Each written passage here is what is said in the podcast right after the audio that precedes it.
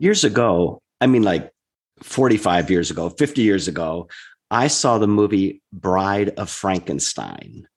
And I don't re I, I, actually just remember one scene, one sort of extended scene. Frankenstein has broken out of some kind of prison, um, escaped the villagers, and he stumbles upon this hut of a blind hermit, I think a hermit.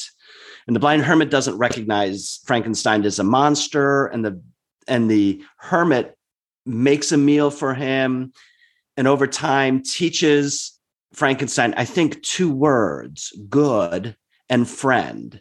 And they're together for a little bit. And then some village, some hunters from the local village blunder upon this scene. They recognize the monster. They uh, attack the house. They build down the, the, the hut. They burn it down and they take the hermit away from them. And the scene that I remember is Frankenstein walking around the burning hut crying, Friend, friend, and and the point that i took away from that is that there's nothing more humanizing than friendship mm. you know frankenstein who later on becomes a monster again and is chased. But the thing that humanized him was the friendship of this blind hermit. That's such a fascinating story. It makes me want to go watch the movie now and i'm sure the book is better than the movie. But you know, Sam, as you say that, I think about over the years, a few people that I have known that were really difficult to be around. They felt like a burden. They felt like this is all ministry on my part. You know, this is not a relationship I would choose. And as I got to know them, just as you're saying this, I'm recalling they were people who had no or very few friends in their life. And I'm really hit by this idea of, you know, friendship humanizes us. Um, it, it just makes us aware of others and how to relate, how to bless, how to encourage, how to come alongside. That that's a fascinating story. You know, and and as I've thought about it, you know, I think I think it could be argued that in some ways we are all Frankensteins. We are all stitched. Your father didn't like you. Your mother didn't like you. Your friends rejected you. Your teachers betrayed you. You know, in some ways, we are natural Frankensteins healed by the friendship of Jesus Christ. You know, I think that if we don't understand Christianity in terms of a friendship with Christ, we don't understand Christianity. Yeah. And you know, the the verse that describes Jesus as closer than a brother, I think, you know, this is we ought to know how to be that kind of a friend, one who's closer than a brother because of our relationship with the one who is closer than a brother. Right? Just experiencing, if we do, hopefully every day, just the the the love of God is unconditional love, you know, his words of affirmation, his words of counsel, just his presence, you know, I, that should be what I can take to another because I've experienced that. When you think of friendship, when you think of what you've received in friendship over your, over the years, you know, what are things that have strengthened and? What are facets of friendship? Just off the top of your head. I know I, I, I asked you a question you don't have any notes on because I want to catch you. You know, what are facets of what friendship has meant or you've observed? Yeah. When I think of good friendships through the years, and I'd say I've just had a handful through the years at this level that we're talking about, good friendships, closer than a brother type of thing I just recall moments of laughing together, you know, real, sincere, deep laughing together about something, the, the laughter of enjoyment. Um, I think of, you know, pondering hard things and feeling safe about it.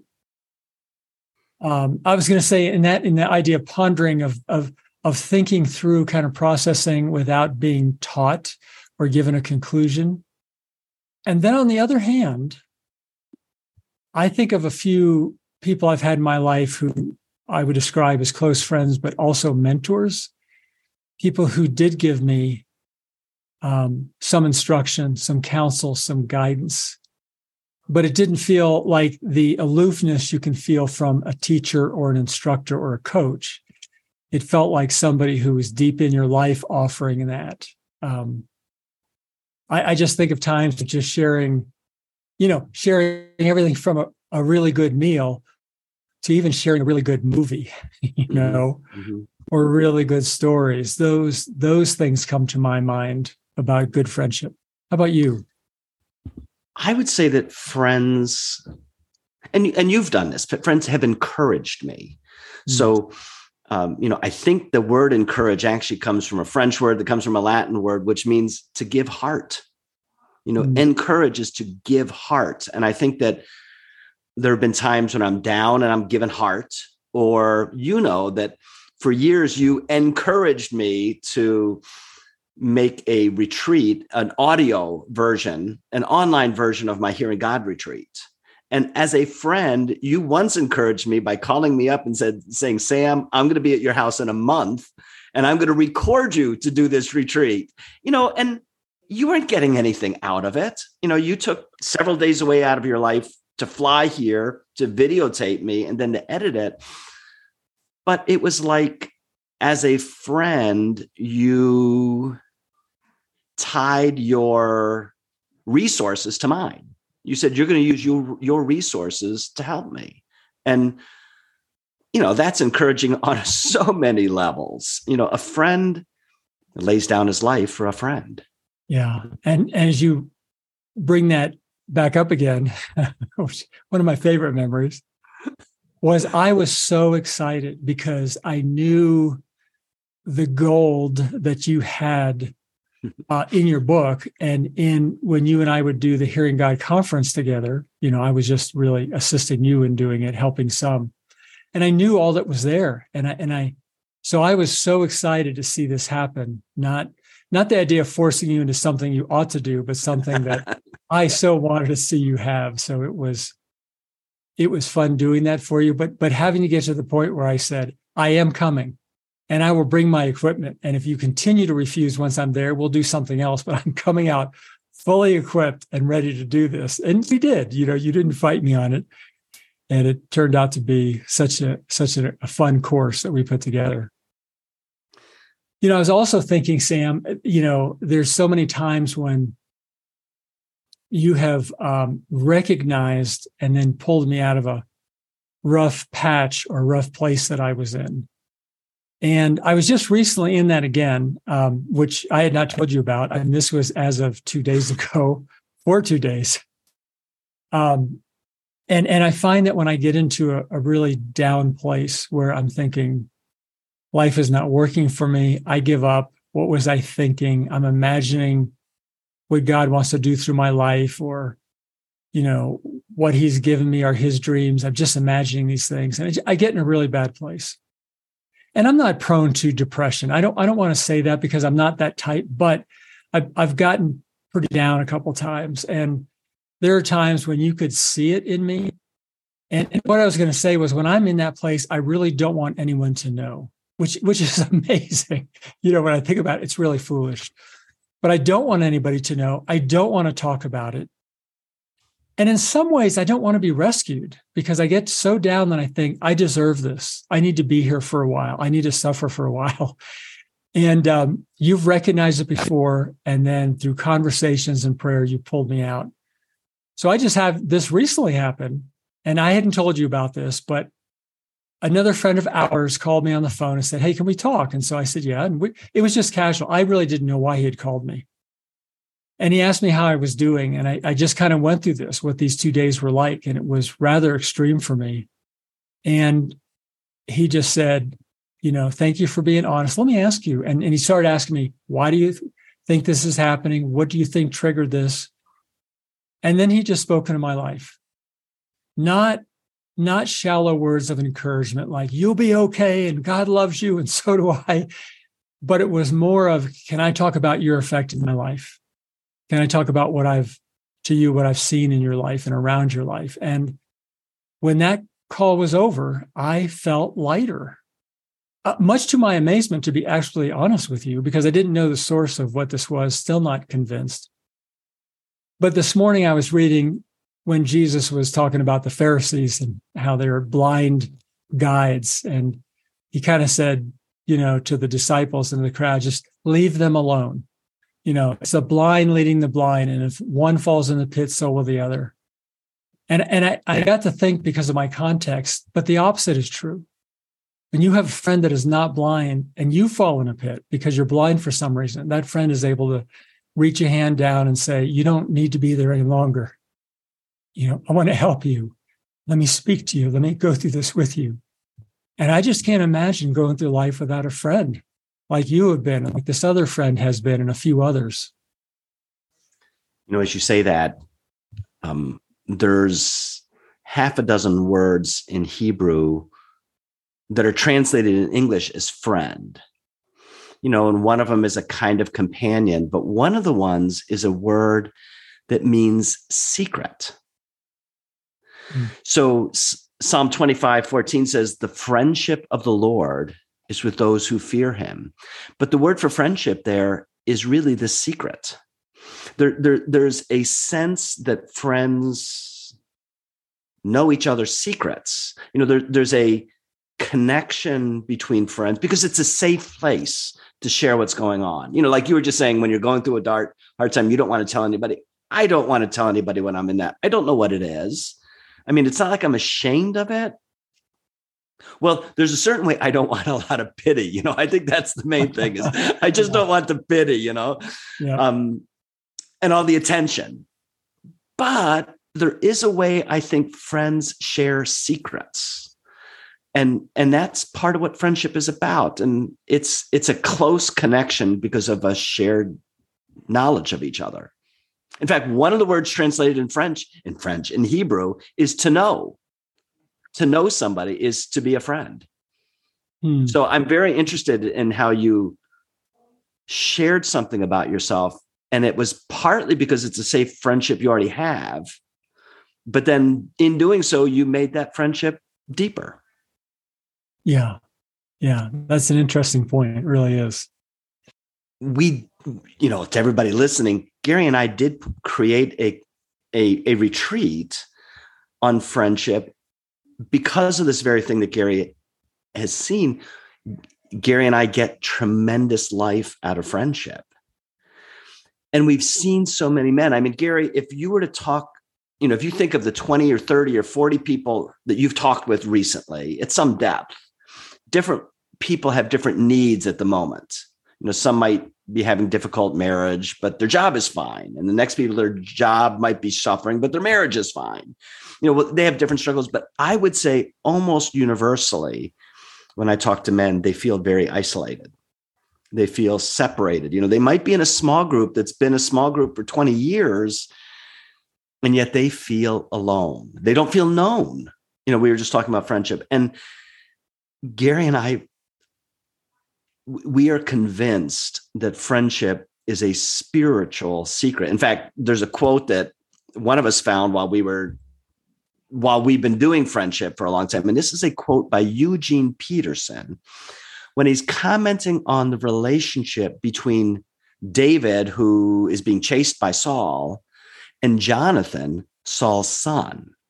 But David and Jonathan have probably the first biblical example of a friendship between humans in scripture, maybe the best example. And Eugene Peterson says this about spiritual friendship. He said, Friendship is a much underestimated aspect of spirituality. It is every bit as significant as prayer and fasting, as in the sacramental use of water and baptism, and the use of bread and wine in communion friendship takes the common and turns it into something holy.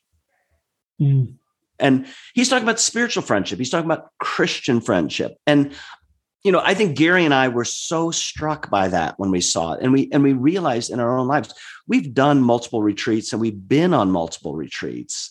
But I would say Gary's calling retreat and my hearing God retreat have been sort of foundational in our ministries. You know, we write about it, we talk about it, we blog about it. I think that we're becoming convinced that friendship is as important as calling and hearing God. It's it's it's part of the nature of a spiritual walk with God. Yeah. And and with each other. So yeah.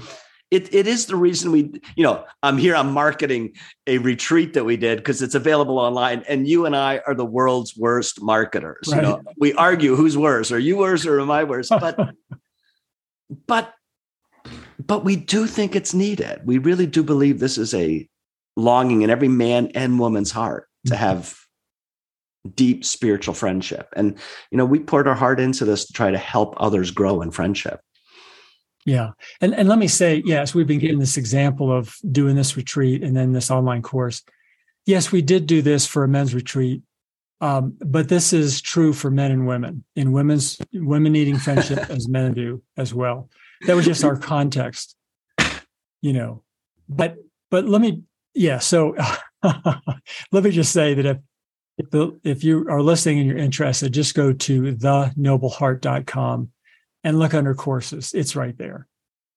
But I, yeah, I would say, Sam, you know, going back to what you said, or kind of the question earlier, I would say, you know, this is a guess that 90% of the men I know, and that's very conservative, I'd say more like actually probably 95, 97% of the guys I know do not have really close friends, you know, that they process life together, they live life together, they laugh together, they weep together. Um, and I would venture to say that probably the men that don't have that, men and women that don't have that intimate relationship with another person of their gender, so I'm talking about friendship here, probably don't have that level of intimacy with the Lord either. That's that's venturing out there. But I find that what I what I can't experience, what I will not experience with God, I cannot experience with another. And when I do experience with God, I can easily, more easily experience with another. I I don't know if that's true. That's just my inclination and my observation. I think that's, you know, I think it's good. I think that when Jesus in John 15 says, I no longer call you servants, I call you friends, I think Jesus is deliberately trying to say we have to understand Christianity in some ways, in a large way, as friendship. You know, I think we think of Christianity as obeying the rules, going to church, you know, being a good father and mother, being a good husband, and you know, look at us and wife. Um, I don't think it's limited to that. I, I, think, you know, I think that being a believer means we are going to go be with other believers and we are going to have prayer times. But I think we are empowered to do those things through the friendship with Jesus. Mm-hmm. You know, and just as you were talking with someone you said who's, you know, you talk with some guys who aren't that fun to talk with, God has empowered you by befriending you mm-hmm. so that you can befriend other people. Yeah. And so we're not just talking about worldly friendship, we're talking about a Holy Spirit gospel or a re-gospelization in our lives of friendship that I think enables us to have a relationship with God that then empowers us to have relationships with others that we couldn't have had that wouldn't have had that depth without the power of God in us. Yeah. And and you know what? And we are close to the end of our time here. But yeah, there are and we talk about this in the course, there are different levels of friendship, and some are reciprocal, right? Mm-hmm. You know, you and I give to each other. We have other friends who we give to, and we know we're not going to get anything in return. It, it is that friendship that you know it's pretty. It's pretty much going to be one sided, but you know we can do that because of the love of Christ in us, and I can try to pour the love of Christ, His life in me, through into that other person. But it can't be only that because that will not sustain itself after a while. Yes, it comes from the life of Christ, but so there will be different kind of types of friendships, deep friendships. But there, as you're saying, there does really have to be both, um, because there are plenty of people who, in a sense, don't even know how to have a friendship, and they will only learn by being given one. Mm-hmm. And we can be empowered to give that to people, right? By having it from the Lord. You know, um, I've said this to you before, but I left my career 15 years ago now. Um, and I have never looked back and I have never said, Oh, I want to be. I, I, don't even think, you know, when I was in the middle of my career, I'm putting out problems. I'm putting out software problems. I'm putting out client problems. I'm putting out, you know, employee problems, boss problems. You know, I'm, and, and I felt like this was it. And, you know, and I'm moving with the movers and all that. And I look back and as I get older and I'm getting older, the thing that matters to me is relationships. You know, family relationships, uh, you know, spousal relationships, parenting relationships, friends. And the reality is, I can measure the quality of each of those relationships primarily by the level of friendship that I have in it. You know, mm-hmm. my wife and I, it's not the same as it was on our honeymoon, but it's better we have a friendship now that we didn't have when we first got married. My children, when I was just fathering them, you know, as they were adolescents and teenagers and then early 20s, I was mostly fathering them. But now that they've grown up, they're mostly friends. You know, I would say that for me, when I think of the best kind of relationship I have, and, and life is about relationship. My job, I don't care about my old job anymore. I don't care the thing I remember are the friendships that I had and the friendships that I have with my family and friends. I, I and and friends, the friendship I have with my friends. I think friendship is what God wants us all to have, and I um, and I thank you for your friendship with me. Yeah, you're welcome, and I thank you the same. Yeah, you know the other thought, Sam, is just this idea that you know what I am. I, I'm not large enough to just by myself grow. I'm talking about humanity now as a human. I'm just not. I need others, you know, to help me grow, to help me see what I don't see, to aspire to more because I see more. Um, and and yes, that's what a spouse spouses should be doing for each other. But if if we if our only friendship is with our spouse, that is putting way too much weight on that person. It is way too much. Um, and we've we've experienced that before, you know, and we've seen it in other people's lives. I've had people go, "Well, my best friend is my spouse, and that's all I need." And I'm thinking, "Wow, that I don't think that's healthy. That sounds more like the fear of other relationships, fear of getting hurt, the fear of not knowing how to handle this." But I, I just think just to grow and prosper, we absolutely need other friendships, and of course, we need our walk, our intimacy with God. But like the Eugene Peterson quote, God has set this up like this, and we need it. We absolutely need it. And it's pure joy. You know, it really is joy when it's a deep biblical friendship. So this wasn't this didn't begin as a marketing campaign. It began talking about what we think is important, but but we do think friendship is important. We believe that all of us even if you have good friendships, can grow in friendship. And I think most of us acknowledge that we need more. And I encourage people to check out, go to thenobleheart.com and just check out the uh, courses page where we, we call the course closer than a brother. And that's because we take it from amazingly enough, we take it from a Proverbs verse where it says, There is a man of many companions who c- comes to ruin, but there is a friend who sticks closer than a brother.